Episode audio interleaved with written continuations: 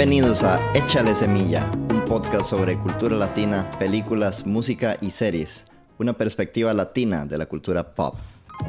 Hoy estamos con Jeremy Bosch de Puerto Rico.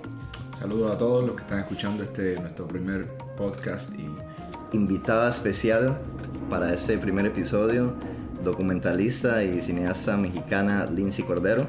Hola a todos los que nos están escuchando. Muchísimas gracias por la invitación, Felipe. Gracias, yo soy Felipe Fournier de Costa Rica. Estamos grabando desde el Bronx, Nueva York. Nuestra información de redes sociales es arroba Jeremy Bosch Official. Lindsay es arroba Lindsay Cordero. Y yo soy arroba Fournier Felipe. Para que nos busquen en las redes sociales. Y bueno, hoy vamos a hablar sobre una película que ha tomado al mundo por sorpresa.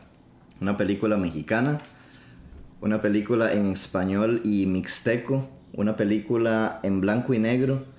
Una película que ha dividido a críticos y espectadores en, en, dos bandos clarísimos. Es una de esas películas que la amas o la odias. claro. Hoy vamos a hablar de la película Roma de Alfonso Cuarón.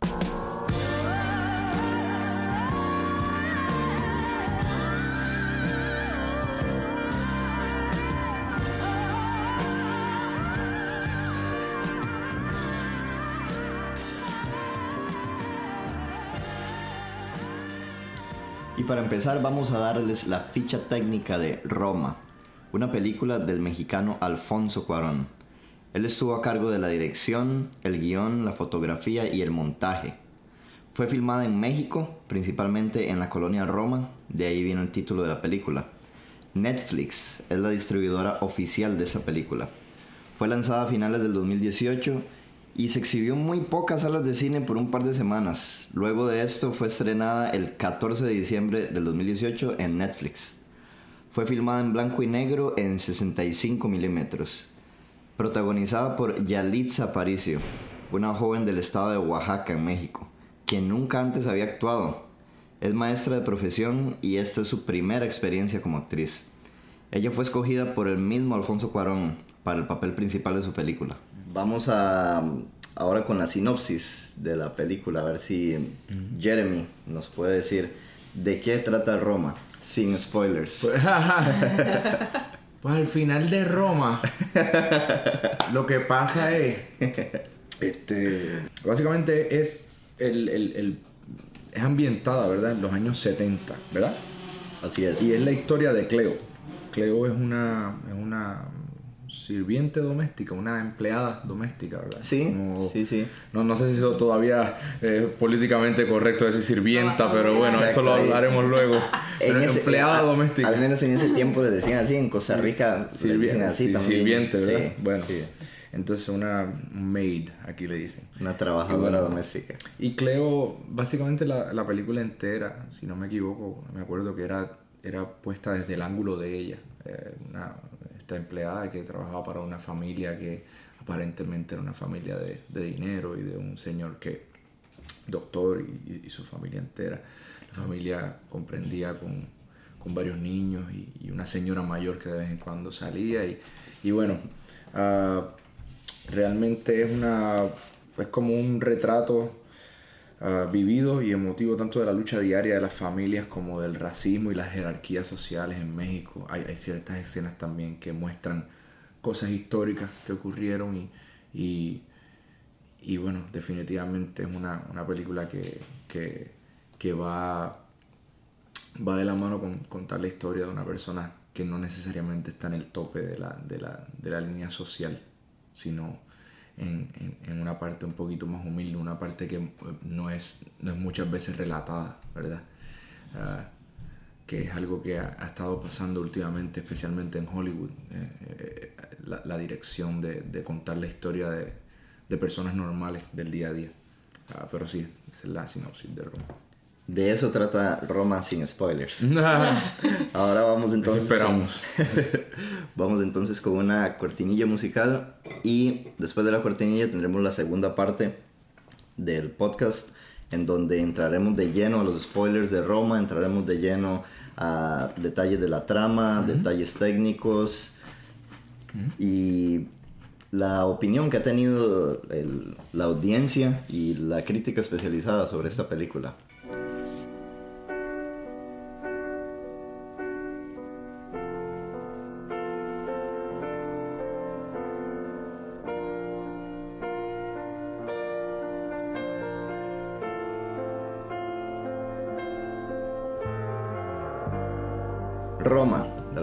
Bueno, primero que todo, muchachos, la pregunta del millón de dólares. ¿Les gustó? Un millón de dólares. ¿Les gustó Roma? ¿No les gustó Roma? ¿Por qué? Eh, he visto varias entrevistas a Cuarón como a miembros del elenco. He visto en críticas, en- he visto análisis de video y críticas de gente donde, como dije al principio, la gente la ama o la odia. Es de una de esas películas que no hay un punto intermedio. Difícilmente encontremos a alguien que, ah, sí, me gustó. O sea, no, es totalmente de, claro. ah, es una obra maestra o es de- sobrevalorada. Sí. Ajá. Overrated. Así que bueno, me gustaría saber qué... Primero que todo eso, o sea, ¿qué piensan de la película, Lindsay? ¿Te gustó Roma? Eh, pues sí, a mí, a mí sí me, me gustó la película, la disfruté bastante. Se me, hay muchos aspectos de la película que también con las cuales yo me identifiqué muchísimo. Yo también crecí en México, eh, parte de una familia de clase media y también tenía a mi, a mi Cleo que se llamaba Tere. Entonces, este, y Wow. pues sí, en- como que en, en ese aspecto siento que me, me identifiqué muchísimo con, con la película y por eso pues creo que le tengo un, un- un aprecio porque se, rela- se relaciona mucho a, a cosas que yo también viví con mi familia. Yo también pues desde muy pequeña este, Tere era mi, mi nana y ella me cuidaba y mis casi todos los recuerdos de mi infancia son con Tere. De hecho, hasta mm, yo creo, eh, siempre que me, me dormía ella, eh, yo me levantaba así como una hora después y ella, ella vivía en nuestra casa, pero vivía como en el, en el patio afuera y siempre me despertaba y le tocaba la medianoche para irme a dormir con ella. Entonces, Wow. este, pues sí, me trajo así como muchos, muchos recuerdos. Yo no crecí en el, en el DF, yo crecí en Guadalajara, pero pues también una, una ciudad grande. Entonces, eh, por ese lado sí me, me gustó bastante la película, pero pues sí, también he leído bastantes eh, reviews y mm, reseñas sobre la película, donde dicen que es la mejor película de Latinoamérica en todos los tiempos. Y bueno, eso se me hace un, un poco Poquito exagerado, pero, pero bueno, tampoco no desmerita. Está en la conversación. Ajá, está en la conversación, pero pues tampoco no desmerita que sí es una, una película interesante. También es una, una película que ahorita en nuestros tiempos este, toma mucho valor porque eh, su enfoque es bastante desde la perspectiva femenina. ¿no? Entonces es muy fuerte cuando, cuando eh, el personaje de la mamá le dice a Cleo estas palabras de este, las, las mujeres en este mundo estamos solas, ¿no?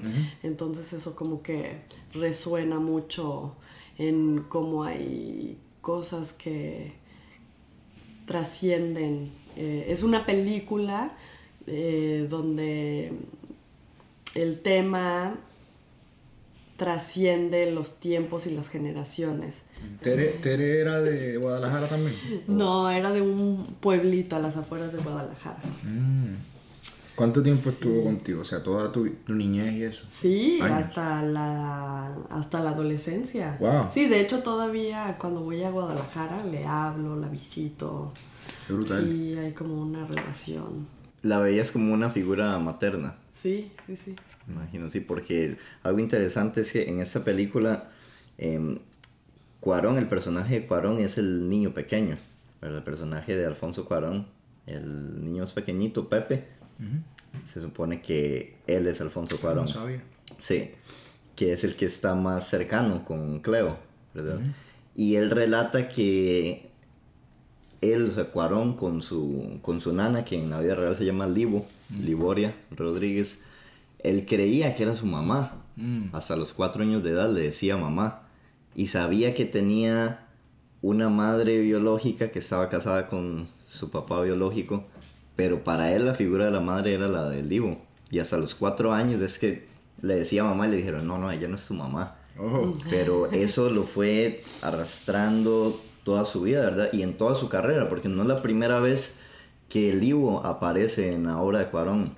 Es la primera vez que él, él le hace esta oda, ¿verdad? Que la película evidentemente es dedicada a ella, al, al 100%, pero no es la primera vez que ese personaje sale. En Y tu mamá también, que es una película de Cuarón también, sale Livo, la, la real, la nana real, ella sale en la película, ella es una de las, e- ella es la sirvienta o la, la empleada doméstica de, creo que el personaje de, de Gael, de Gael García.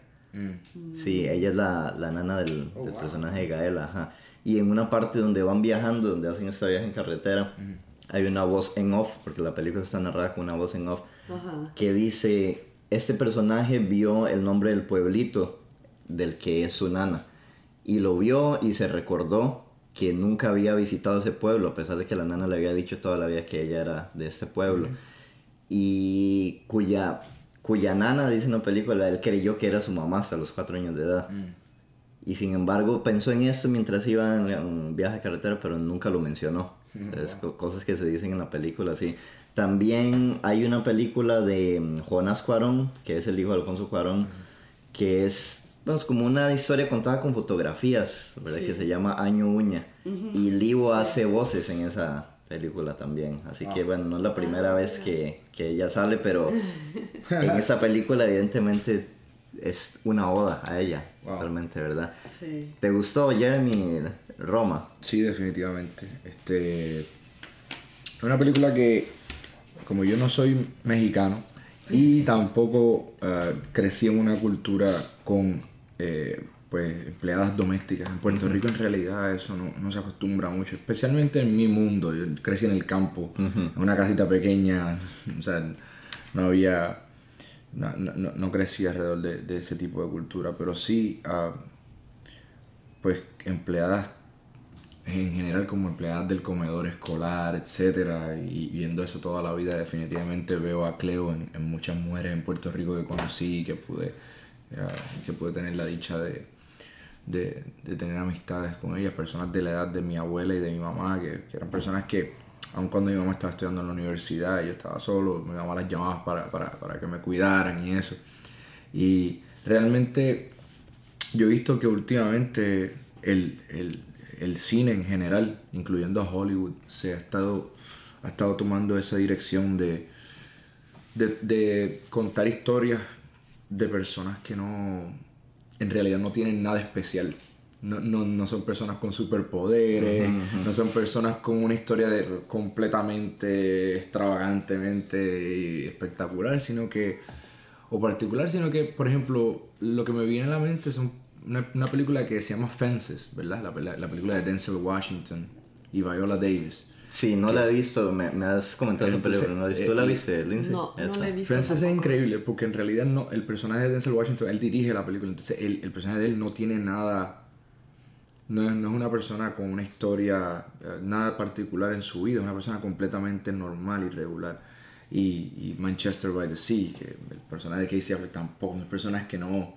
Y, y, y últimamente he estado viendo que en el cine se ha vuelto eso más una, una dirección de, de relatos de historias de gente que son gente normal, que trabajan en una cafetería o lo que sea. Y, y, y cuando veo a Cleo, ¿verdad? Eh, no sé, eh, hay ciertas cosas de ella que, que, me parecen muy particulares, especialmente la forma que ella contestaba a todas las situaciones, a todas las prerrogativas de la película, cuando se le gritaba y se le esto, y ella mantenía una, o sea, sin llanto y sin, sin ningún tipo de, de, de- Se mantenía completamente en una paz casi, casi como holy, ¿verdad?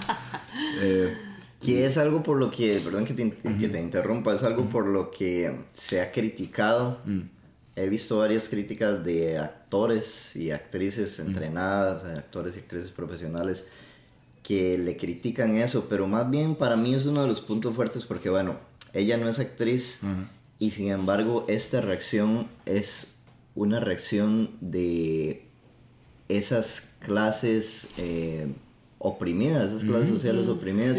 Y este gremio de empleadas domésticas en donde de, desafortunadamente la sumisión es algo que se valora, ¿verdad? Como un plus en la, en la profesión. De que la empleada sea sumisa, y que sea...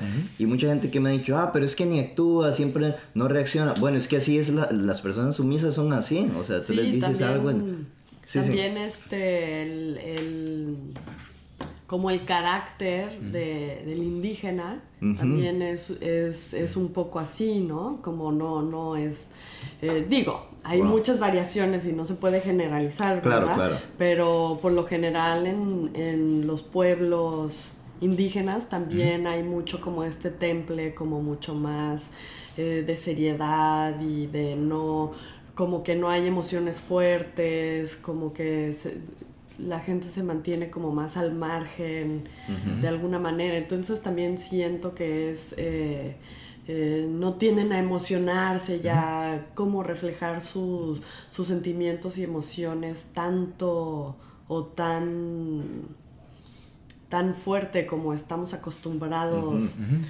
Que sí las tienen esas emociones, pero no las exterioricen de una manera tan escandalosa, que, es, que es una característica de de lo marginal, ¿verdad? Porque sucede con los, con los aborígenes en México o en Costa Rica que vienen a la ciudad, pero sucede también, nosotros somos un ejemplo de eso, con los latinos que venimos a otro país, con los latinos que venimos a Nueva York, los latinos que no, no es nuestro primer idioma el inglés, los latinos que no somos parte de esta cultura y que también no o sea, nos insertamos de cierta manera en un medio laboral, pero no somos tan, tan confianzudos o tan escandalosos de primera entrada, ¿verdad? Es algo que se va ganando poco a poco y es... En cierta manera el latinoamericano, eh, en, el estereotipo del latinoamericano, por lo menos puesto desde la perspectiva del hombre blanco americano, que es la perspectiva que todos conocemos.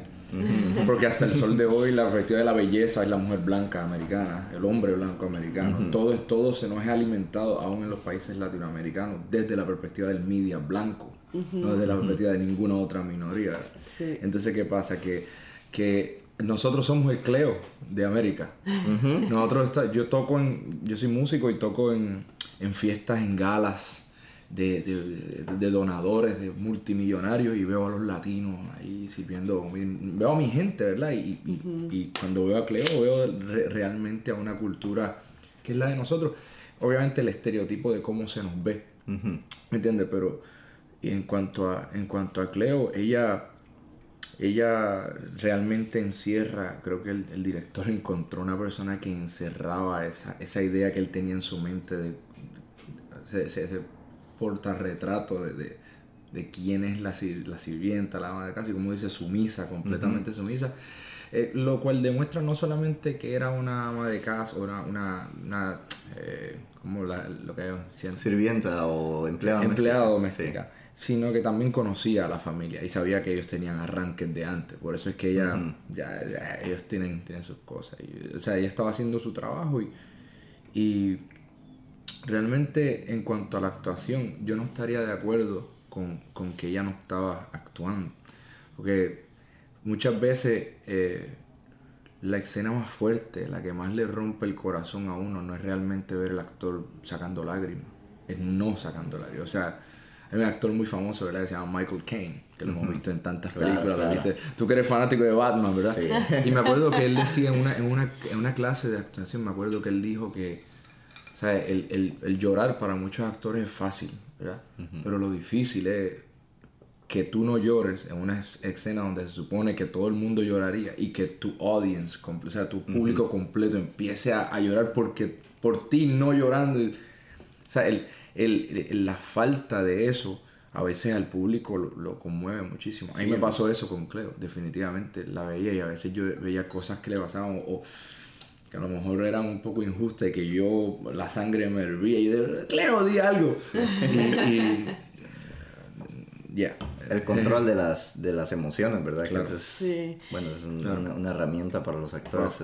Y también, el, o sea, el, el build-up, o sea, ella estaba a través de los, lo sumisa que era su expresión en cuanto a todo, es un, es un build-up hacia el final. al final ya tú ves que ella empieza a desbordar, cuando ella finalmente hace la confesión de su vida. Uh Que a lo mejor, no sé si quieres Sí, vamos a... ya, ya estamos en territorio spoilers. Ah, ya, ya estamos, ya estamos. la parte, la escena del, de la playa, ¿no? O sea, si tú me lloras la, película entera, a lo mejor esa última escena no me da tan duro eh, como me dio. Pero cuando tú vas guardando todas las cosas que te van pasando, y, y y realmente a lo último ya finalmente tú me confiesas lo que realmente hay en tu corazón. Tú tienes una voz, tú eres alguien, lo que tú dices importa. Es como que yo nunca quise ese niño, ¿entiendes? Como que, oh my god, bro. Sí, porque la vemos pasando, hay, hay una evolución del personaje totalmente. en esa película todos los personajes muestran una evolución. Eh, la protagonista, creo, que es eh, Yalitza Aparicio, la, sí la nueva actriz de Aparicio. que como dijiste es profesora. O sea, ella la fueron, fueron a hacer un casting a Oaxaca para buscar a gente. Y esa es otra cosa a la que yo quería hablar, porque muchas actrices y actores entrenados han dicho, no, pero es una falta de respeto, porque pusieron a esta mujer que no tiene estudios en actuación, etcétera. pero todos los que he visto haciendo esos comentarios no tienen ese perfil. O sea, si yo viera una aborigen oaxaqueña o mixteca que diga, yo soy entrenada, yo soy actriz, ¿por qué no me dieron ese papel? Es más, yo fui a audicionar y ¿por qué no me lo dieron? Ok, está bien, pero yo no conozco y le he preguntado a varios amigos mexicanos que están en, el teatro y, y, en el cine si conocen alguna actriz entrenada con ese perfil y me dicen, pues no, no, la verdad es que no. Entonces, pues eh, me parece muy, muy acertada, ¿verdad? la, la, decisión de, de, tomar a esta muchacha, aunque no sea actriz entrenada, y hacer ese papel. Que bueno, mucho del mérito, de, y ahorita vamos a entrar a, a, a, esa parte de la conversación, que quiero llegar ahí, mucho del mérito lo tiene pues el director, ¿verdad? Cómo, cómo la llevó a través de la película, que ahorita quiero tocar eso. Pero me parece que sí hay una construcción del, del personaje donde, bueno, es sumisa, donde tiene que aguantar ciertas cosas, donde tiene que aguantar abusos de, de la misma familia con la que trabaja, de su novio, em, del niño que pierde, la niña que pierde, ¿verdad? Tiene este em, embarazo donde la niña nace muerta. Y siempre en la sumisión, siempre en la sumisión, hasta que en la escena de la playa donde salva a los niños de otra persona que ella siempre ha estado cuidando, explota en llanto y hace esta confesión de yo no la quise, yo no la quería, pobrecita. Y ahí es brutal, ¿verdad? Así como te, como te desarma la, la película. aún en la escena cuando se muere la niña y la, y, la extirpan y la ponen al lado de ella, no hay llanto, no hay, solamente como que ella, así el estrés y eso, pero no, no le ves ahí. Y aún después de esa escena, la próxima escena está en un cuarto y está así mirando hacia el, hacia, el, hacia la nada. Deprimida totalmente. Sí. Como. sí, me contaron que en esa, en esa escena ella no sabía que, que iba a perder al, a la bebé. Wow. Entonces, este, que estaba platicando con, con un, alguien del crew, como que, ay, como muy entusiasmada de, ¿cómo será mi niña? Ya tengo ganas de verla. Y como que la actriz en su cabeza mm. pensaba, no sabía que se iba a morir la, su hija y estaba entonces este cuando cuando se da cuenta que en realidad sí se muere fue un, shock. Un shock real, así, para la, para la, para el personaje, pero para Yalitza también, ¿verdad? y es un punto sí que quiero tocar porque esta película, bueno, es, a mí me gustó mucho también. Eh, tiene muchos eh, toques de genialidad y de maestría de Cuarón, pero uno que me parece súper, súper importante y arriesgado, y es el hecho de que esta película tiene un guion que nadie conocía. Nadie tenía el guion de antemano, excepto Cuarón y uno de los productores ejecutivos, uno de los señores que puso el dinero, que no hablaba español. Entonces dijo, bueno, yo tenía el guion, pero yo no entendí nada. Así que lo mandé a traducir. Sí, sí, sí, que, o sea, que él, él- él no tenía idea de, nadie tenía idea, incluso los, o sea, los actores, los camarógrafos, nadie conocía el guion. Entonces, ¿qué pasa? Ni el script supervisor. Nadie, nadie, era así total, total, en total secreto Wow. el guion. Y por este motivo la película fue filmada cronológicamente. Lo cual, ¿qué significa? Una película que se fi- eh, filme cronológicamente. Mucho en lugar, dinero. Ah. Mucho de- exacto, exacto. Es- son películas que en lo que puedes filmar en un mes tal vez te tardas, ¿cuánto? ¿Tres meses? ¿El triple o más? Lo que puedes hacer con un millón de dólares gastas ¿cuánto? ¿Cinco? ¿Por, ¿Seis? ¿Por qué?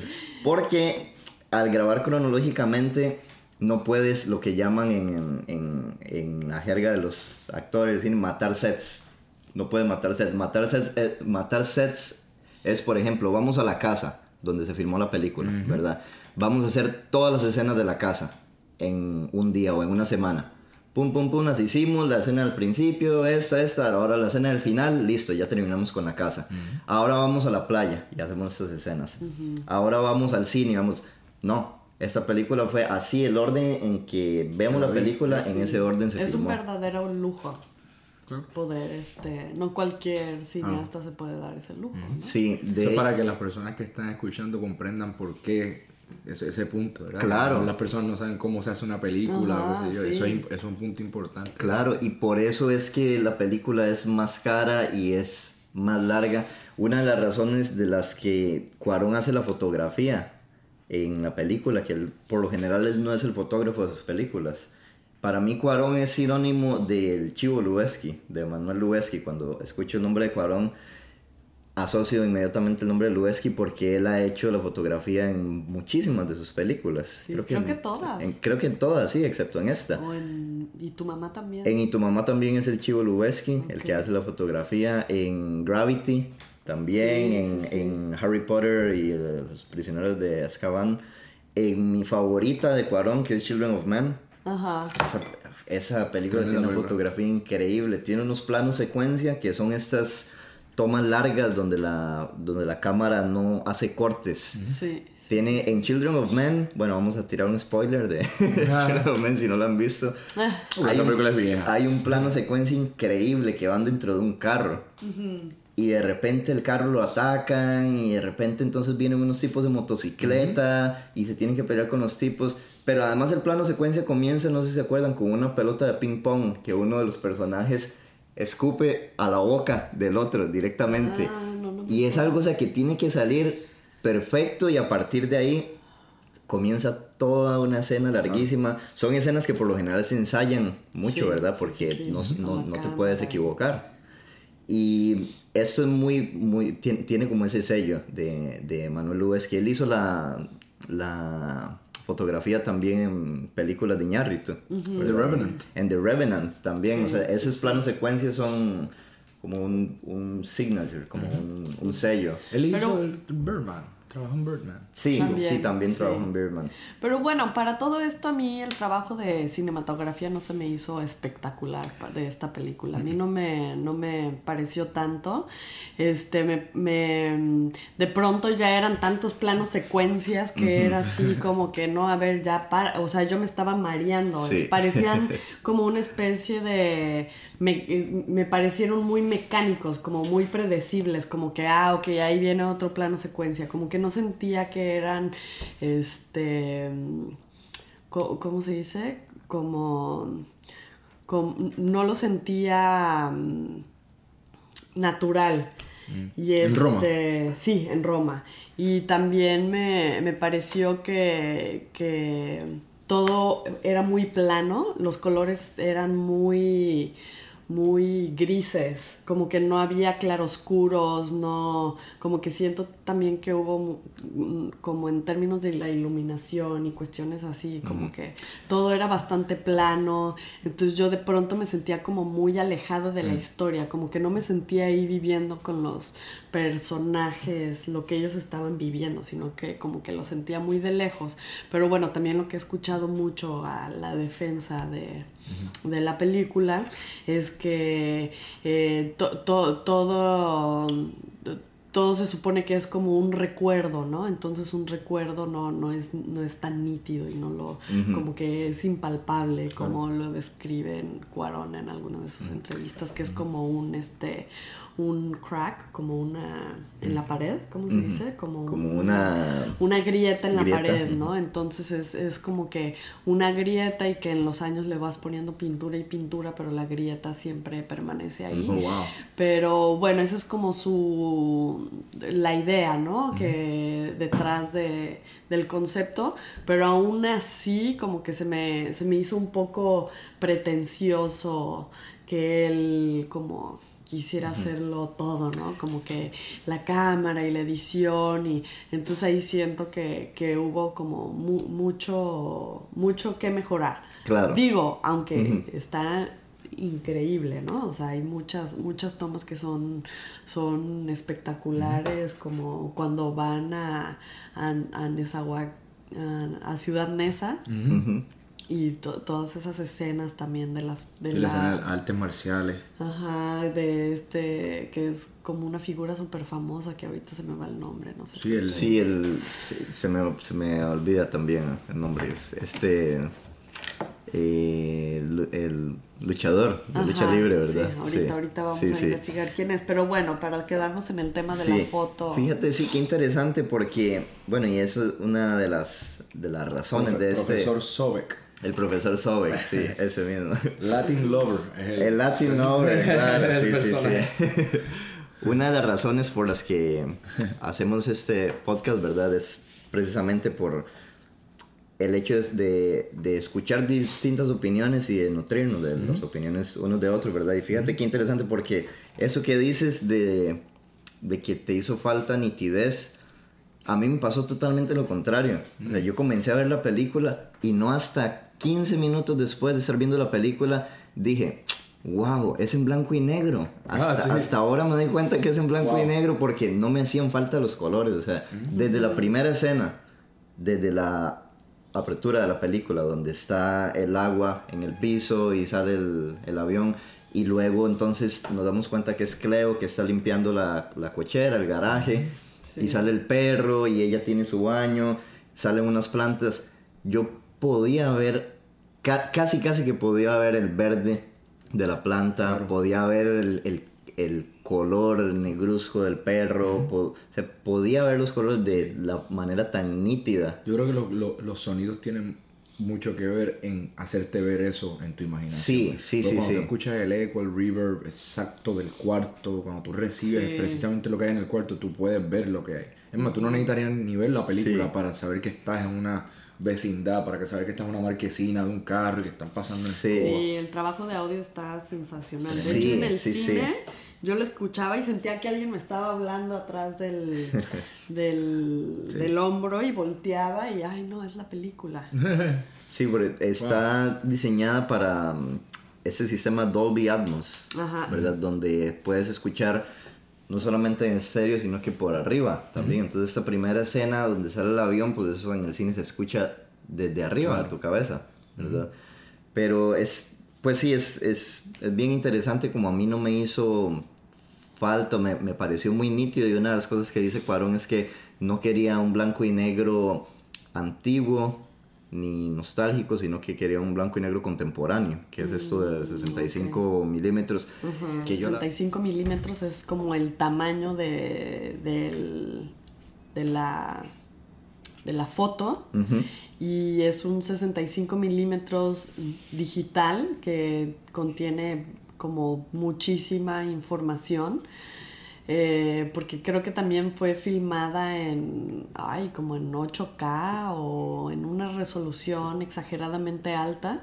Entonces era, eh, conocí al data manager y dijo que era como una pesadilla porque eran como les llegaban al día cientos de, discos duros que él tenía que procesar y, y, bueno y también fue un rodaje de 110 días que que de hecho sí qué bueno que, que, tocamos ese tema porque el hecho de que bueno Cuarón haga de dirección em, guionista y que haga la fotografía es precisamente por eso, como la película se decide grabar cronológicamente, mm. el Chivo Lubeski, que es el que siempre trabaja con él haciendo la fotografía, le dijo, no, pero mira, esto que se puede grabar en tantos días, 60 tal vez, vamos a durar 110, es muchísimo tiempo que él, que él tenía el doble o más, tal vez, o, el, triple, no sé, no, no, sé la verdad en cuántos días se hubiera grabado si no se hubiera hecho cronológicamente, pero como se hizo cronológicamente eran al menos 110 días y por esta razón Emanuel Lubezki dice yo no puedo, tengo otros compromisos y entonces Cuarón decide tomar el, el paquete de hacer la fotografía el mismo. Pero originalmente iba a ser el Chivo Lubezki, ¿verdad? Y es por la razón por la que toma la fotografía. Pero esto, hablemos un poco del, de... ¿Cómo hubiese quedado si, si Chivo Lubezki hubiese trabajado en eso? ¿eh? Sí. completamente otra película. Nunca lo vamos a otra película. sí. Pero hablemos un poco del, del guion o la falta de guion, más bien para los actores. Porque al grabarse cronológicamente, al no tener un guion, más bien se graba cronológicamente, entonces según entrevistas y mm, que, que he visto y relatos de los, de los actores que trabajaron en la película, ellos llegaban al set y no sabían qué iba a pasar hasta unos minutos antes, donde cuando les decía, bueno, ahora va a pasar esto y esto y esto, y ahora tú vas a decir esto, tú vas a decir esta otra cosa, y a los mismos camarógrafos les decía, bueno, tú vas a filmar aquí, acá, o sea, nadie conocía lo que iba a pasar. De ahí que, que Cleo, la, la, actriz, hubiera estado impactada en la vida real, de que ni siquiera ella misma sabía que la niña la que estaba embarazada se iba a morir. Pero más interesante aún, a la hora de que él les estaba dando las indicaciones a los actores, les daba indicaciones que se contradecían entre ellas y los actores no lo sabían. Le decía a la mamá, bueno, ahora tú le vas a decir al niño que venga y haga esto y el niño lo va a hacer y entonces le, le, vas a dar un abrazo. Y al niño le decía, ahora tu mamá te va a decir que hagas esto, tú le vas a decir que no y te vas corriendo. Entonces, bueno, filmemos, acción. Y la mamá, la actriz espera, Marina Tavira espera que el niño le diga que sí y de repente el niño dice, no, me voy. Y se va corriendo y, se ve en la cara, eso lo puedes ver en la película. El elemento genuino de, de, la sorpresa. De la sorpresa, claro. Porque no, no, no pierdes el control. Hay una escena particular donde la mamá les pide a los niños que le hagan una carta al papá. ¿Se acuerdan de Que, que, es ah, justo antes de que Cleo le confiese a, a, a su patrona que está embarazada. Sí. Hmm. Y le dice a los niños que vengan y que hagan una carta y esa es una de las escenas donde Cuarón les dio indicaciones contradictorias. Y cuando el niño se va, la, la, mamá no sabe qué hacer. Y dice, em, bueno, está bien, vete, pero, pero lo haces en tu cuarto. O sea, no, sabe ni cómo reaccionar. Y se le ve en la cara esa pérdida de control que, viendo una entrevista de Cuarón, decía que ese reflejo de la cara de la actriz de perder el control de sus acciones, perder el control del guion, es lo que le está pasando al personaje, que está perdiendo el control sobre su casa. Se le va el marido, la empleada le acaba de decir que está embarazada, los niños no le hacen caso. Y ese caos que él quiere representar, que por eso me parece magistral y sumamente arriesgado, porque tal vez si otra persona lo intenta no le sale así. O sea, tienes que tener muchísima, muchísima maestría y experiencia para poder no, totalmente. reflejar ese caos, ¿verdad? Que a, a le dicen, bueno, pero ¿por qué ese caos? Bueno, es que así es la vida, también la vida no es caos, o sea, no podemos planear exactamente lo que vamos a decir o lo que vamos a hacer, o sea, estamos trabajando con estas viviendo con estas variables todo el tiempo, ¿verdad? Yo siento que fue mucho más difícil para la, para la actriz Marina, que para los no actores, ¿no? Porque pues para um, Yalitza tal vez para ella era que era la primera vez que iba a actuar, entonces para ella era normal, así como, ah, ok, sí, vamos a improvisar.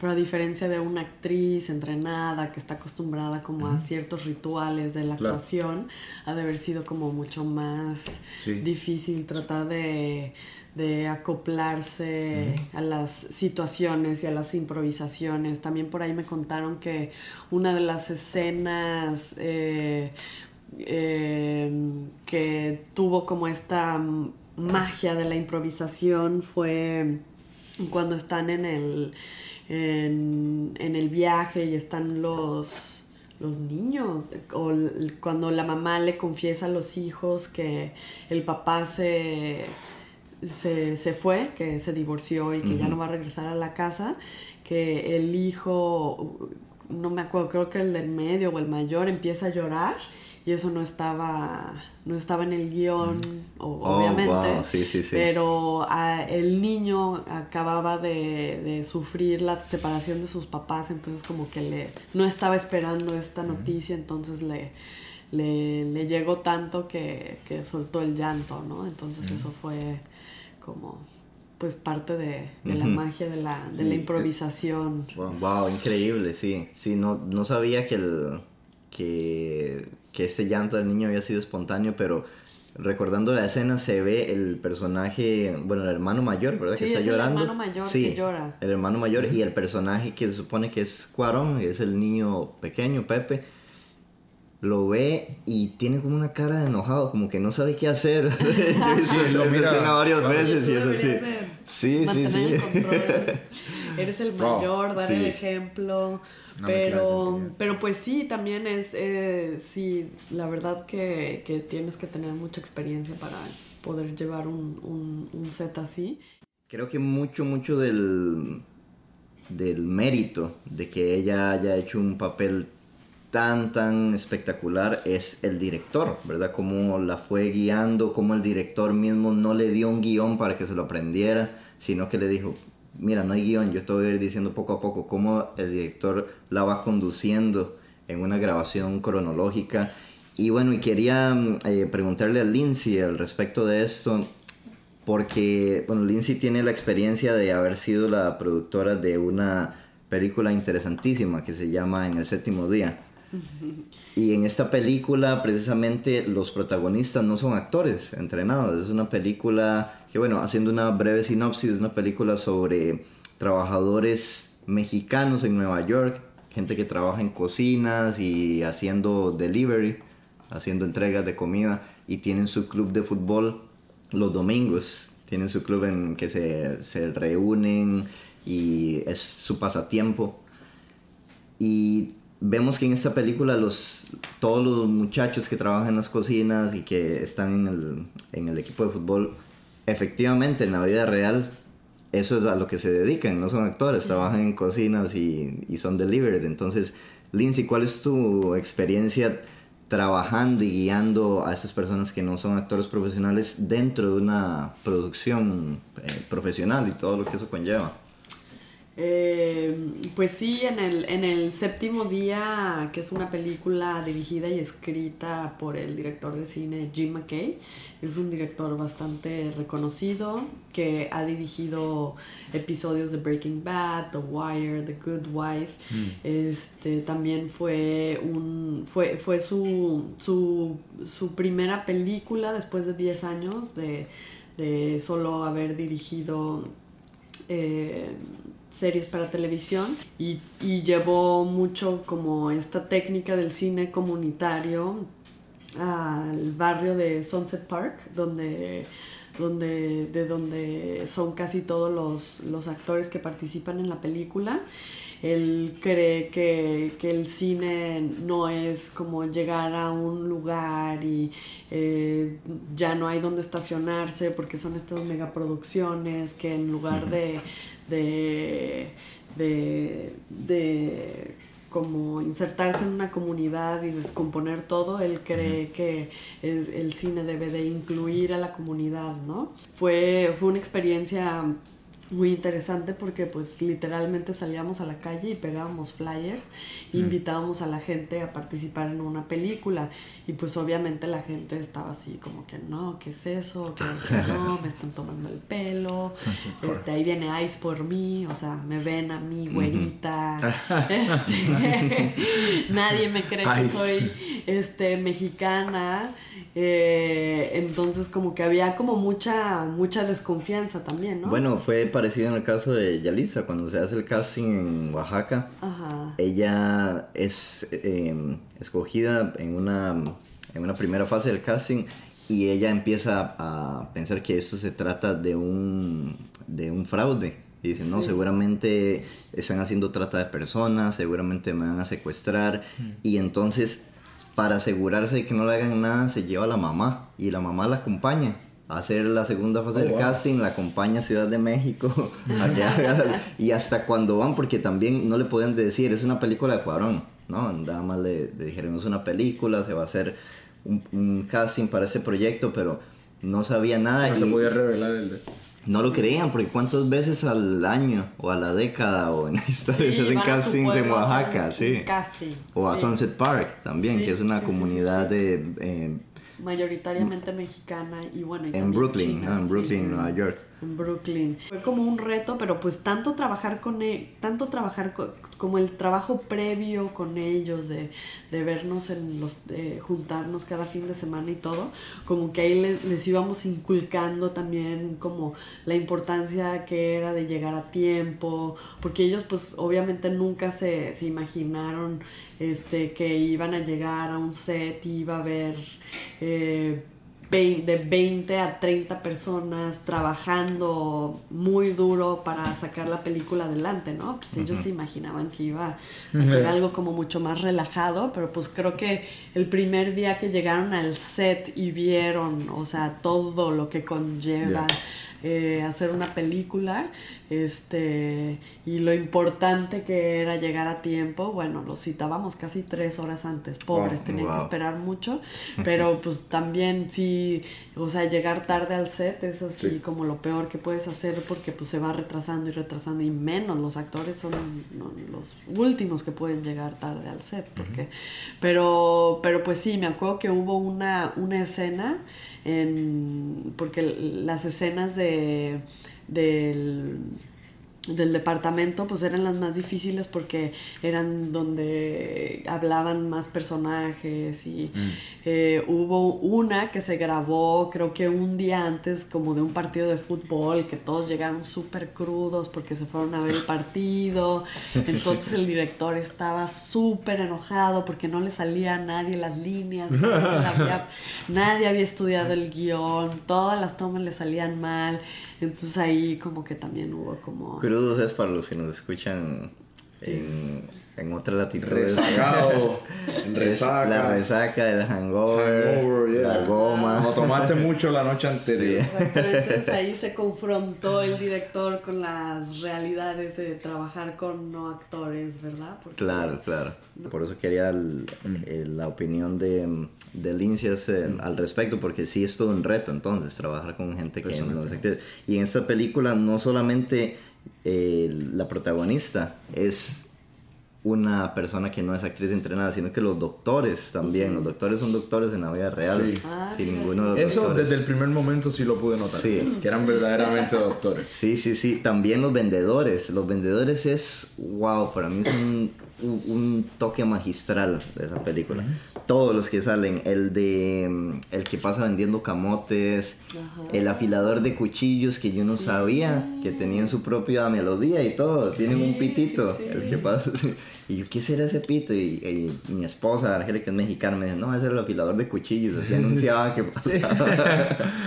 Increíble. Luego también, bueno, el de los globos, el que vende las paletas, los que venden los chicharrones, el que vende miel de colmena, que también tiene su sonido Sí. propio también, ¿verdad? O sea, los vendedores tienen sus sonidos, tienen así como su, su, propio, su propia identidad melódica. Eso me parece increíble. Y la escena más desastrosa a nivel sonoro, tal vez, pero es una cacofonía, es un caos sonoro bellísimo. es cuando Yalitza sale del cine y, están, y está esperando al- a su novio que nunca llega por ella, era cuando la abandona, y están todos, el viene, viene, sí, venga, venga, las paletas y el globo y etcétera, se oye el que está estacionando los carros, el Sí. que le dicen viene, viene en Claro. México. Él viene bien. Porque le dice el carro, viene, viene, viene.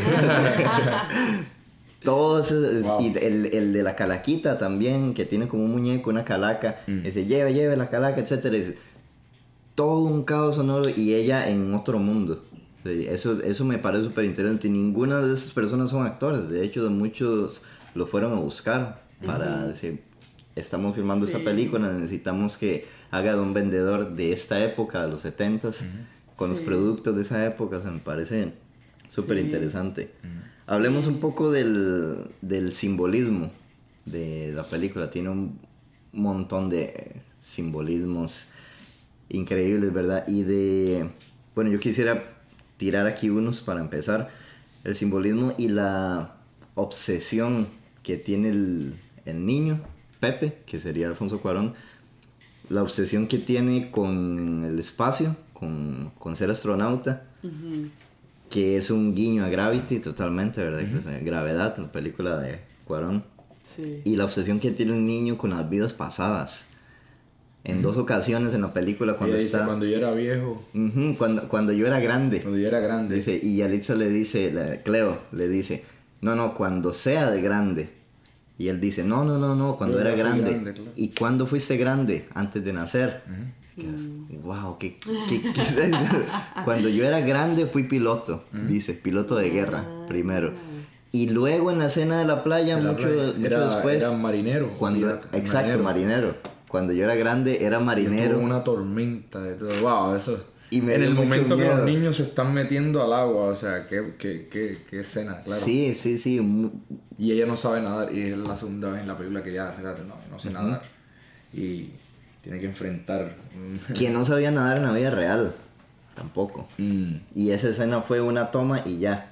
O sea, porque la actriz no pudo hacer otra toma, sí. Wow. Que es un plano secuencia también, ¿verdad, Lindsay? En la escena de la, de la playa, donde ella va a rescatar a los, a Sí, los en una niños. sola. Sí, sí, sí, sí. Pero hablemos un poco del simbolismo. Bueno, a mí me, me llamó muchísimo la atención esta obsesión del niño con esas vidas pasadas, con ser astronauta. Se ve que tiene su traje de astronauta. Cuando están en la finca y está jugando vestido de astronauta y todos los niños están en su rollo y él está solito ahí. Es, es un guiño a Gravity, así, genial. Tiene muchos guiños a otras de sus películas. Gravity, bueno, también la película de, gra- de los astronautas en el espacio. Sí, la de... En el cine, cuando fueron al cine. Sí. Hay una escena pequeña donde están los dos astronautas. Y digo, bro, el más claro de Gravity no, imposible. Sí, sí. ¿Cómo es que se llama esa película? La que van a ver se llama Atrapados en el Espacio. Ah, Atrapados sí, en que el van- espacio. Que bueno, que se supone que leí que él, él- su, su nana lo llevaba a ver mm, esa película los sábados. Oh, también. mira. Pero hay, hay muchos simbolismos de los que me gustaría un poco hablar. Por ejemplo, el carro. ¿Qué les pareció ese, ese simbolismo del carro? Que es del tamaño justo de la cochera. El Galaxy. sí. Sí, no. Que es un símbolo también del, del patriarcado, ¿no? O sea, de la corona del Ajá. rey. Que ahí viene y él tiene la maestría, solamente él tiene la maestría para meter el carro en un garaje que es exactamente de ese tamaño. Ajá. Que es algo muy, muy mexicano. Platicaba con un amigo eh, que no es mexicano, pero que le encanta México, vive mucho tiempo ahí, sabe mucho de la historia de México. Y me dice, bueno, es que fue lo mismo cuando hicieron el metro de México. El metro se lo hicieron de un tamaño. Y luego cuando compraron los carros para el metro, los compraron más grandes de lo que era el tamaño. No. Es algo, y es algo típico también, o sea, muchas familias mexicanas me dicen, sí, no, yo me acuerdo siempre de que los carros siempre entraban así, o sea, no había por qué comprar un carro más pequeño, que es lo que hace la, La la mamá, ¿verdad? Después, ¿para sí. qué voy a estar jodiéndome ahí metiendo? Claro. Sí, que siempre lo... Pero ese simbolismo así del carro entrando, o del el- las cacas del perro, también, cuando el carro aplasta las Ajá. cacas del perro, ¿verdad? Hay otro simbolismo también que quiero que hablemos un poco de las jerarquías y lo que es como el mundo de arriba y el mundo de abajo.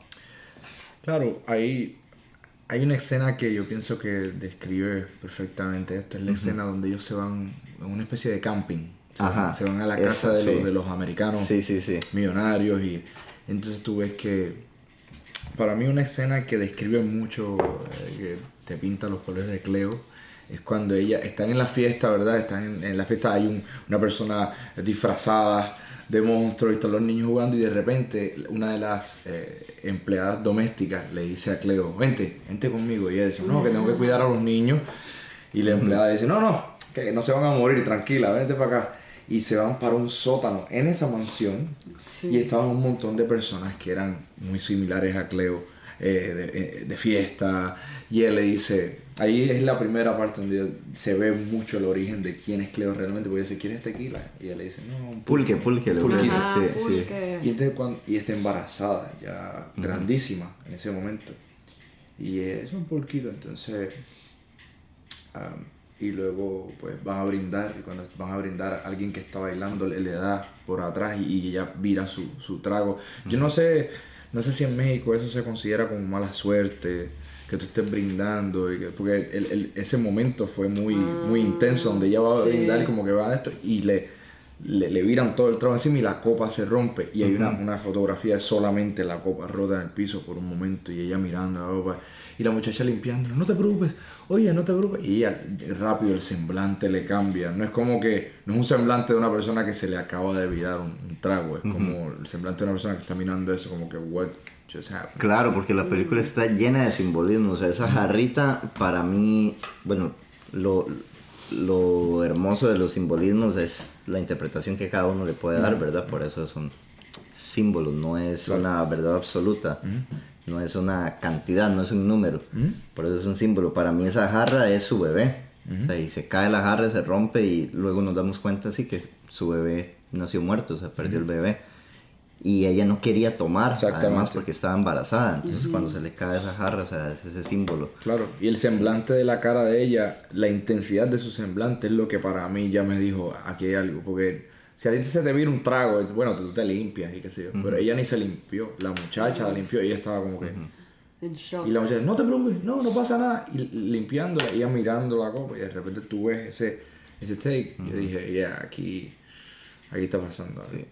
Um, Y la- las jerarquías que vemos, ¿verdad? O sea, que está el mundo de arriba, están pues con, con su whisky, con sus tragos eh, finos, que no es pulque, que a mí me encanta el pulque, pero, Claro. pero no es un trago... Creo que el pulque también lleva una, una, una un undercurrent Todo, indígena sí, ¿no? y hasta, y hasta eh, mítico, ¿verdad? Como Sí, eh, sí, sí, sí. Le dicen que yo no sé mucho de la cultura mexicana del pero sí, exacto. ¿verdad? ¿Cómo le dicen, verdad? La bebida de los De los dioses. Oh, mira. Exacto. Eso yo lo aprendí en Jalapa cuando me daban eso. ¿Y qué es esto? Y, esto es pulque, da- no te preocupes, ¿qué es esto? Tómate esto, dale, está bien. Y me contaron eso, entonces dije, bueno, chévere. Ojalá yo no vea ningún deidad. Porque arriba tienen eh, su whisky, tienen el, su estéreo con esa canción de Corazón de Melón. Yeah. Eh, tienen al- a, a la gente bailando, pues como en una fila de conga, así, muy modosita. Y vas al mundo de abajo y tiene música en vivo. hay, mu- hay músicos en vivo Sí, abajo, sí. ¿verdad? Tienen su pulque, tienen su baile que es completamente diferente, es algo más, más íntimo también. Están bailando en parejas. están- está la viejita, hay una viejita al fondo, pero súper, súper viejita, mascando. O mascando, no sé si está mascando un tabaco o algo, pero la viejita algo está haciendo que es como toda, toda una proposición de que el mundo de arriba, el cielo, pero el mundo de abajo no es el, no es el infierno, o sea, es como un purgatorio, no sé, o como un Hades donde la gente se está divirtiendo más que sufriendo. Bueno, también es, Pero- como tú lo dijiste, es la película dicha desde la perspectiva de Cleo y de su mundo. ¿Entiendes? La protagonista aquí, ella, no es, no es, no es la familia rica. Pues nosotros tenemos muchas películas en las cuales tenemos la perspectiva de o el papá o la mamá de la mansión. O sea, el dueño de la mansión, el, blanco, ¿me entiendes? El actor. Los y aquí, ricos- los y ricos aquí, también de hecho, de hecho, hay, hay una parte que están a, a la frontera, borderline caricatura, de, o sea, una, casi una ridiculización de, de la familia blanca. Americana, porque están con sus pistolas. Sí, sí, sí, y dicen, sí, esa Oh, parte, come sí. here, Rachel, o whatever. Es como que Sí, extremadamente blanco. Sí, es como sí, que, sí. oh my god. no, you can shoot this like this. Y entonces, pero tú ves todo desde la perspectiva de Cleo y Cleo, niños, no se acerquen a las pistolas. vengan, no. Entonces tú, tú estás viendo como que, wow, sí. Aun cuando el bosque se está quemando, los blancos, todos los blancos no están haciendo nada. Todos se están riendo, uno tiene hasta un whisky en la mano y todos están quemando. y, ¡Ah, chévere! Y todos los, los sirvientes, o sea, todos los, los- los empleados están echando agua hasta los niños. Y dicen, mira, aquí, ayuda aquí. Pero todas las personas que son los dueños de la casa están, ¡ah, chévere! ¡Ah, borracho! Entonces yo empiezo a decir, wow, bro, realmente es, esto estamos viendo desde el lente de Cleo. Apenas empieza la película, las chicas están hablando en mixteco y entra Pepe, el niño chiquito, que se supone que es Alfonso Cuarón, y empieza a decir, ¿qué dicen? Y ella, y ellas siguen hablando en mixteco, no, no le ponen atención, no lo pelan. y otra vez vuelve a decir el niño, ¿qué dice? y ella sigue hablando en mixteco, el niño se va, comienza a subir las escaleras, se vuelve una tercera vez y dice, ya no hablen así. Manita, manita,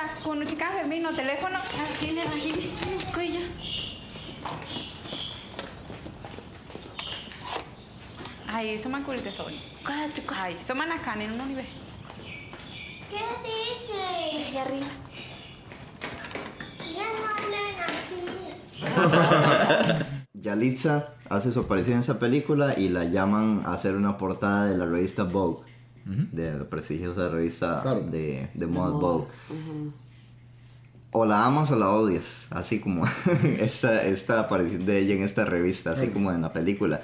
Porque he visto cualquier cantidad de gente criticando que, ay, ahora resulta que esta India es modelo. Ay, no, ahora eso res- está ah, terrible, Terrible, pena, terrible. que Porque a mí me nuestro parece, a mí me parece una actriz, eh, una, una, una muchacha, no, no actriz, una, o sea, una persona bonita. O sea, ella es bonita Sí. a, en su fuera del estándar de que nos han enseñado de lo que es bonito, ¿verdad? Claro. O sea, ella es bonita, sí, con su piel morena, ella es bonita con sus facciones indígenas. Claro. Eso no quita que otras mujeres sean eh, bonitas o feas, u otros hombres sean bonitos con otras facciones, pero Claro. nos abre también una paleta de colores y dice, no solamente esto es la belleza. o la Claro, yo, belleza yo quiero, yo quiero también aclarar algo. O sea, yo no uso, el, y, y no se está utilizando aquí la perspectiva blanca como un término deroga, de- o sea, derogatory, Sí, sí, term, sí. Como, como de que el blanco es evil y whatever, sino que es la realidad. El media realmente se nos ha, se nos ha enseñado a través de solamente esos ojos. Todo el- o sea, las media, las películas hasta, hace ciertos años. De hecho, lo puedo comprobar con el factor de ser latinoamericano, de tener amigas y exnovias que se pintaban el pelo, se ponían eh, eh, lentes de contacto verdes y azules porque querían ser más como lo que veían en la televisión. ¿Qué era lo que veían en televisión? Pues mujeres que determinaban el estándar de la belleza al ser blancas de ojos azules, ojos claros y pelo claro. ¿Me entiendes? Y, y amigas que eran eh, amigas ne- eh, o sea, de color de tez morena o negra, oscura, y decir, no, mi pelo es, es malo. Hasta en Puerto Rico el, pelo malo es pelo el pelo malo, eh, sí. encrespado y el pelo bueno. Ah, él tiene pelo bueno. Sí, es sí, como sí, que sí, todo sí. el término. Por ejemplo, yo escuchaba a gente decir, mira, él es, él es indiecito o él es negrito, pero él es lindo. Yo, Pero él es lindo. O sea, como que, como que el, el estándar de ser de color es feo. ¿En, en- en qué punto, me entiendes? Pues no solamente Estados Unidos el que tiene una cultura histórica de racismo, somos nosotros, También, México, sí. México, Puerto Rico, Y el Suramérica. En- Bueno, y creo que es uno de los puntos buenos de esa película, así que quiere tocar eso, ¿verdad? Y que quiere hacernos ver que, que sí, que había un racismo antes, pero que ahora tal vez está más acentuado, ¿verdad? Y creo que Cuarón, uno de los puntos eh, magistrales para mí de la película también es que él, él admite o de cierta manera se da cuenta que él es privilegiado, que él fue de una familia privilegiada, de cierta clase social privilegiada, pero se está siendo consciente de eso ahora y de cierta manera quiere hacerle un homenaje Contar a esas otras historia, personas que no son tan, tan privilegiadas y, ¿por qué no? También ayudarlas a que la visión que tenemos de esas personas cambie y ayudarlos de una manera más directa. Incluso al final de la película, después de los créditos, hay unos links en donde dice, si quieres que se haga justicia y que mejoren las condiciones, las condiciones de trabajo para trabajadoras domésticas en México, Y en los Estados Unidos puedes visitar estas páginas, este link y este Ah, otro link, en la, en la misma película lo, Ajá. lo pone.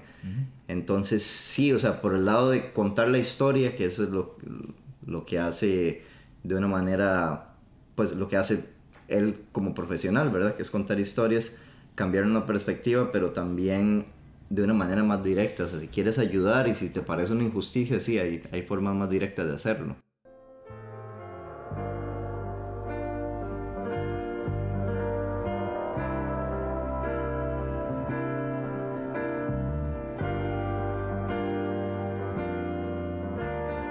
Y entramos a la última parte de este podcast dedicado a la película Roma de Alfonso Cuarón, haciendo algunas conclusiones finales y nuestra puntuación.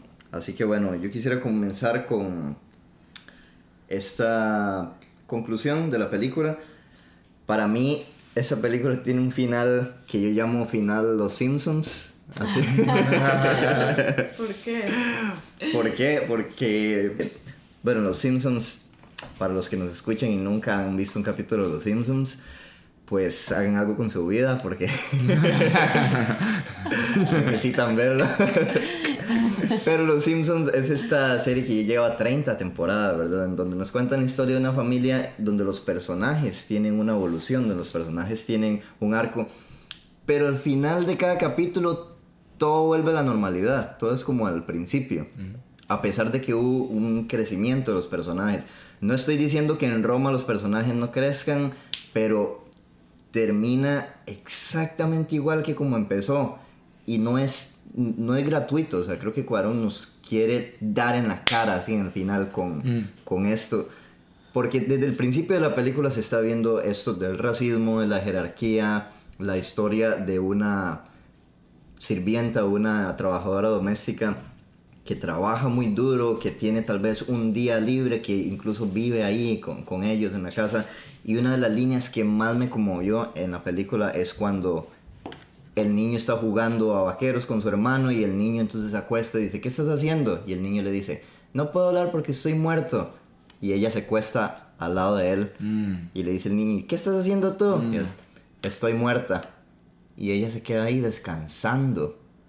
En realidad está descansando por primera vez y se ve la fotografía bellísima de la ropa tendida y alguna está goteando. Y de repente Cleo le dice a Pepe, oye, ¿sabes qué? Me gusta estar muerta. ¡Wow! Así me voló la cabeza esa imagen y ese texto porque, ¿qué está diciendo aquí? Es una clara, clara alusión a que es una clase trabajadora que es explotada muchas veces, no tienen derecho al descanso y por un momento ella se puso a jugar con el niño y está descansando y por eso me gusta estar muerta. Sí. No estoy sirviéndole a nadie, no estoy Claro. corriendo de un lugar para el otro, o sea, estoy descansando aquí después de lavar la ropa tendida al sol. Claro.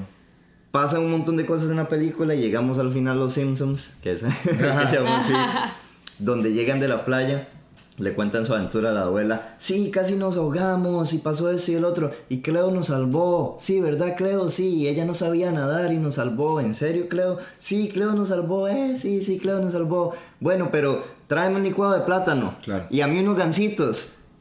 Y, as- y esa es el- la última línea de la película. Ajá. Así termina, no se dice una palabra más después. Sí, Cleo nos salvó, pero tráeme un licuado de plátano. Sí. Y a mí tráeme unos gancitos. Y ella se va sumisa, Claro.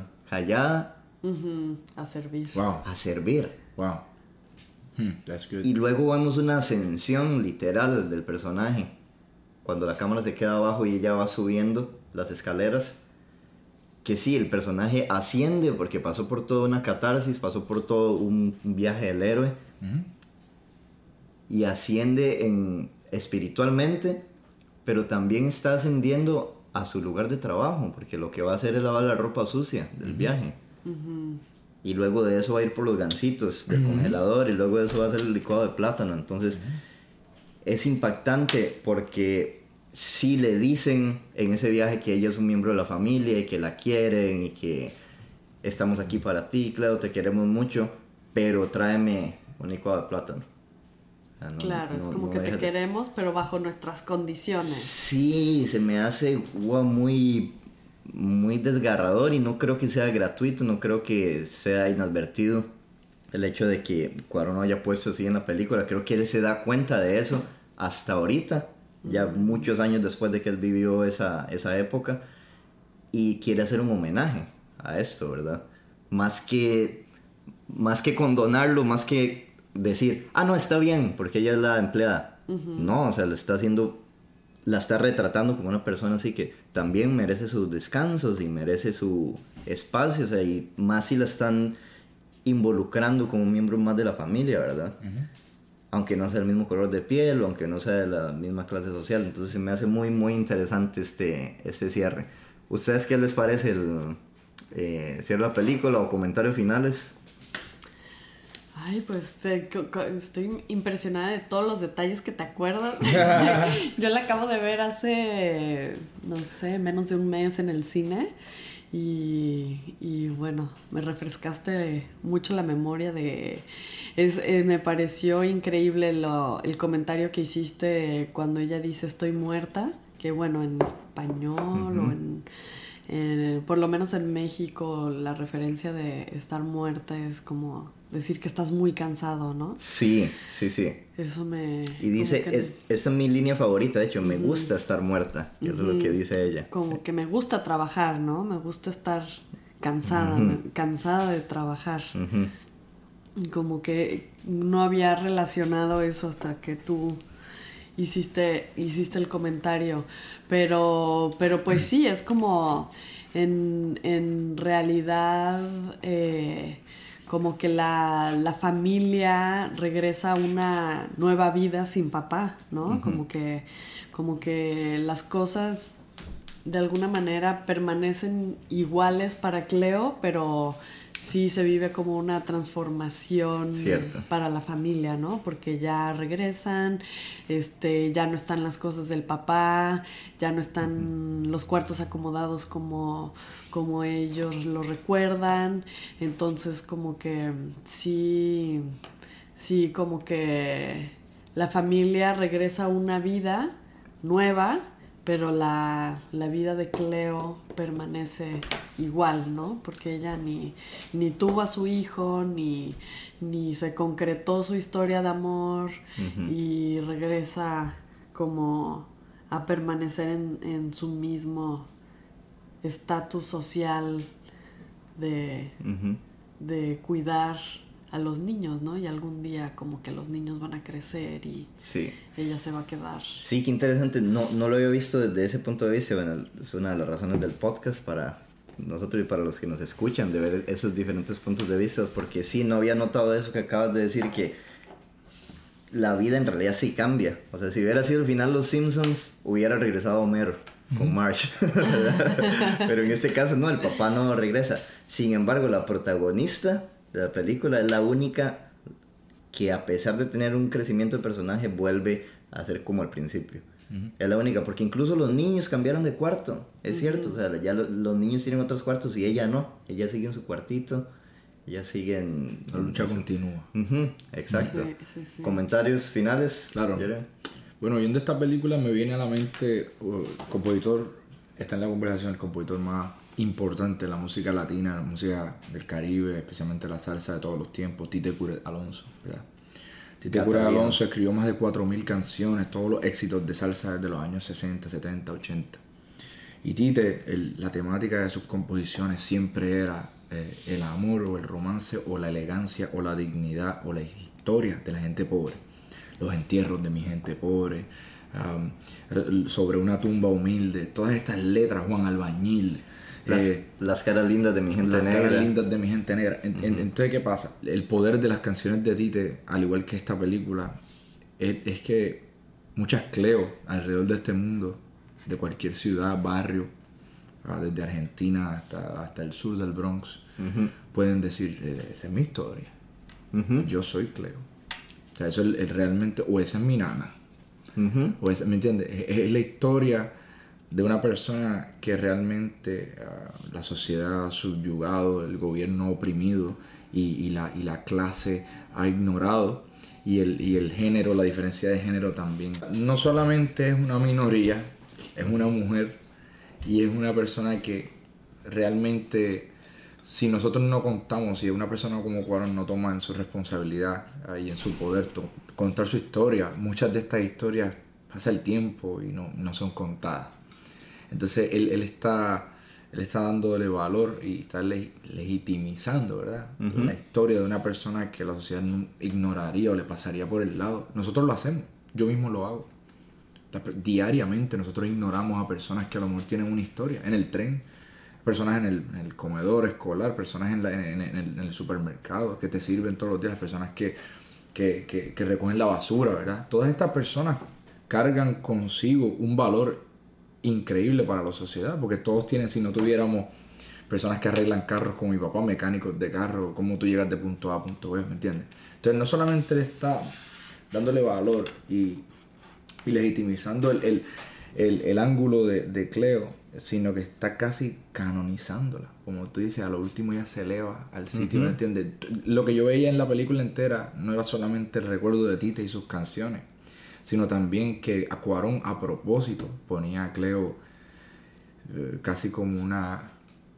¿Cómo es que es la palabra? Yo la tuve que apuntar porque aureola, Ajá. ¿verdad? El halo, Sí. la única palabra que yo conozco en inglés. Sí, sí. Un halo, porque a- a- como te expliqué antes, la forma en que ella responde a cada situación era sin mucha emoción, casi con un sentido de santidad. ¿me entiendes? Se le gritaba y ella recibía la, la violencia de las palabras como que, ok, chévere, como que sumisa. Y entonces luego salva a todos los niños y todos los niños como que se arrodillan alrededor de ella y ella como que los cubre con su manto. Es casi como una canonización de, de ella, como la Virgen María, ¿me entiendes? Como que el Santa Cleo, ¿me En esa fotografía genial del final, que Claro. de hecho es uno de los pósters de la película, ¿verdad? Exactamente. Entonces, ¿qué pasa? Que, que, que ese es el punto de, de que nosotros como latinoamericanos a lo mejor fuimos vistos una vez como, ya sea, ya sea por el gobierno o por el media en este país, como, como, como Cleo.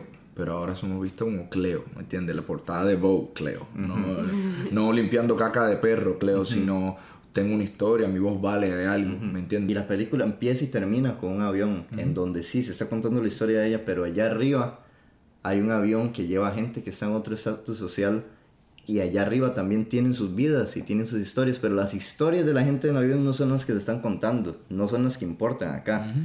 Acá lo que importa es lo que está pasando en este otro mundo. Y la película empieza y termina con un avión. De Wow. hecho, vemos el reflejo, mientras ella limpia el piso, el reflejo de un avión en el agua. Tremendo. Y cuando ella asciende, en esa imagen tan, eh, Simbólica. tan, gra- tan simbólica, ¿verdad? Y tan gráfica, ella ascendiendo sale un avión también. Así son las otras vidas, que están pasando miles de cosas que nosotros ni nos damos cuenta. Aquí estamos grabando este podcast y afuera hay gente peleándose, hay gente trabajando, hay gente que pasó en una patrulla, se mete el ruido de la patrulla en el micrófono, pero nosotros no sabemos por qué, hacia dónde van o qué. Me pasó algo viendo una entrevista en, en el programa de Jimmy Kimmel. Invitan, ¿así pronuncia? Jimmy Kimmel. Jimmy Kimmel, Kimmel, Sí. yeah. En el programa de Jimmy Kimmel invitan a Yalitza Aparicio Oh, y a Marina de Tavira al programa y les hacen una entrevista. Pero todo el, el- y, a- y sacan un reportaje sobre eso. Todo este reportaje está alrededor de, ah, y llevaron a Marina y a la a, a la no actriz Yalitza Aparicio, a la indita, pobrecita, que no hablaba inglés, entonces le tuvieron que poner a alguien que la ayudara, porque pues ella no hablaba inglés, pobrecita, entonces estaba ahí este muchacho que es mexicano y habla inglés y muy amablemente se ofreció a ayudarla, porque ella pues pobrecita no habla inglés. Y yo me Así quedo decía. oyendo esto con una... No, eso es como yo lo leo, ¿verdad? Ese es el Ajá. ¿Quién hizo subte- este- sub- este subtexto. reportaje? en eh, una revista latina sobre, sobre, Claro. sobre el reportaje de Jimmy Kimmel. Yeah. No decía pobrecita, ¿verdad? Lo que decía era, bueno, invitaron a... Sí, con ese lenguaje condescendiente de... Exacto. Invitan a, Marina Tavira, actriz profesional, y a Yalitza Aparicio, quien nunca había actuado. Y quien no habla inglés, entonces le ayudaron para que pudiera comunicarse. Así lo decía. Entonces yo leo el, sub- el subtexto, ¿verdad? Que la pobrecita, la indita que no habla inglés, y digo, bueno, pero un momento, si es, es una película en español y a ella la invitan a hablar de, de la película, Sí. pobrecito Jimmy Kimmel que no habla Que no habla español. español, Exactamente. claro. ¿Por qué? Sí. ¿Por qué no ponen a alguien que le ayude a él si él no es bilingüe. Si él habla un solo idioma. Pobrecita ella, ¿por qué no habla inglés? No, porque si la película, es, o sea, no es una película que se filmó aquí en Los Ángeles, no es una película que se filmó en Inglaterra, es una película mexicana. A Yalit se le preguntan si conoce de Netflix, si había escuchado hablar de Netflix. En esta entrevista, imagínate, así a ese nivel. dice. Claro. Y ya habías actuado, no, no, nunca había actuado, yo no sé qué. Y habías escuchado hablar de Netflix, así como que habías escuchado de los pantalones de mezclilla. Pero, pero Increíble, así como en, que- en dónde creen que viven, debajo de qué piedra. eso, o eso qué? refleja, eso refleja también un crecimiento. Estamos creciendo como gente. Y, y, y las personas del elite no están ausentes a ese crecimiento. Y eso es lo que ellos tienen, eso, eso es lo que le duele un poco a este, a este mundo elitista, de que tú estás creciendo con nosotros. Aquí todos todos somos seres humanos y todos tenemos algo que aprender. No te la creas que te la sabes todas, estás creciendo. Todas tus preguntas se escuchan ignorantes porque eso es lo que eres. Igual que yo, yo soy ignorante en miles de maneras, pero esto no se trata de cuánto sabes o no, se trata de con, con cuánta dignidad y con cuánta humildad tú puedes seguir creciendo como gente y, que, y como pueblo, ¿me entiendes? Y aceptar de que estamos, estamos en proceso. ¿entiendes? Sí. para finalizar, del 1 al 10, ¿cuánto le pondrían a esa película? Yo. totalmente subjetivo, totalmente. Sí, no somos el festival de Cannes ni de. Yo le pondría un 9.5. No le pondría el 10. Nada más. Me encantó. Me encantó. La he visto ya dos veces. Me encanta la película. No había visto. Había visto muchas críticas negativas. Bueno, la crítica positiva, ¿verdad? Es, eh, es apabullante. Había visto algunas críticas de gente que la odia, que no le gustó, pero sin fundamento. Hasta anoche que me senté a hablar con un señor en, en el venue donde, estaba tocando, que sé que es un señor que sabe mucho de, de- de cine y de literatura, y me dio el primer punto, eh, un punto fuerte en contra de la película, que es que me dice, sí, es una fotografía y, un, y una técnica impecable, pero el guion es, se queda corto. Es un guion pobre. Lo cual no quiere decir que la historia sea pobre, la historia está muy bien contada y es una historia, sí, es una historia de nosotros o de, de nosotros como latinos o de nosotros como los trabajadores, como la servidumbre, pero sin embargo el guion no es tan fuerte. Y de hecho, pues Cuarón no le dio a conocer el guion a nadie. Él siempre le pide su opinión a Guillermo del Toro y a um, Iñárritu y para esta dijo no, o sea, no les voy a pedir la opinión porque nadie va a conocer el guion excepto que el, el productor que no habla español y, y yo como director, ¿verdad?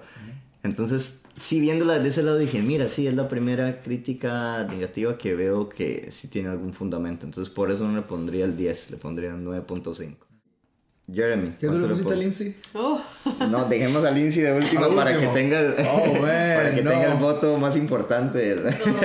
Yo puedo, yo puedo hacer mi voto secreto. Eh, es que no sé, o sea, la- realmente el rating de algo, o sea, el ranking de algo se tiene que dar de tantos ángulos diferentes. Claro, claro, si pero lo ves desde sí. la perspectiva mundo y Hollywood, pues, pero si lo ves desde la perspectiva latinoamericana y películas latinoamericanas que he visto antes, pues, y para mí, en mi opinión, yo le pongo un 8.9. Ok. Bien, bien, aparte bien. poniendo También, es mi- décimas- eh, también eso es décimas basado en mi gusto de película. Para mi gusto de película no fue mi favorita. Ajá. Fue un poquito diferente, pero, pero como película y, y la aceptación de lo que fue Sí. como arte y eso, hats off, bro. Sí, sí, me quito el sombrero. Lindsay, Sí, el- no, pues sí, coincido que qué difícil ponerle un número y una categoría a una película. Y, y, pues sí, es que se puede ver desde tantas perspectivas. Mm. Pero pues sí, o sea, siento que a mí me gustó mucho y le pongo un... un 9. 9. Me- Perfecto, entonces 9.5 más 8.9 más 9 nos da un promedio de 9.1. Está bueno. Es la puntuación que Rotten le damos. Tomatoes. Es, es la puntuación que le damos en este podcast, en este primer episodio de este podcast. Muchísimas gracias de nuevo por acompañarnos a la cineasta y documentalista mexicana Lindsay Cordero.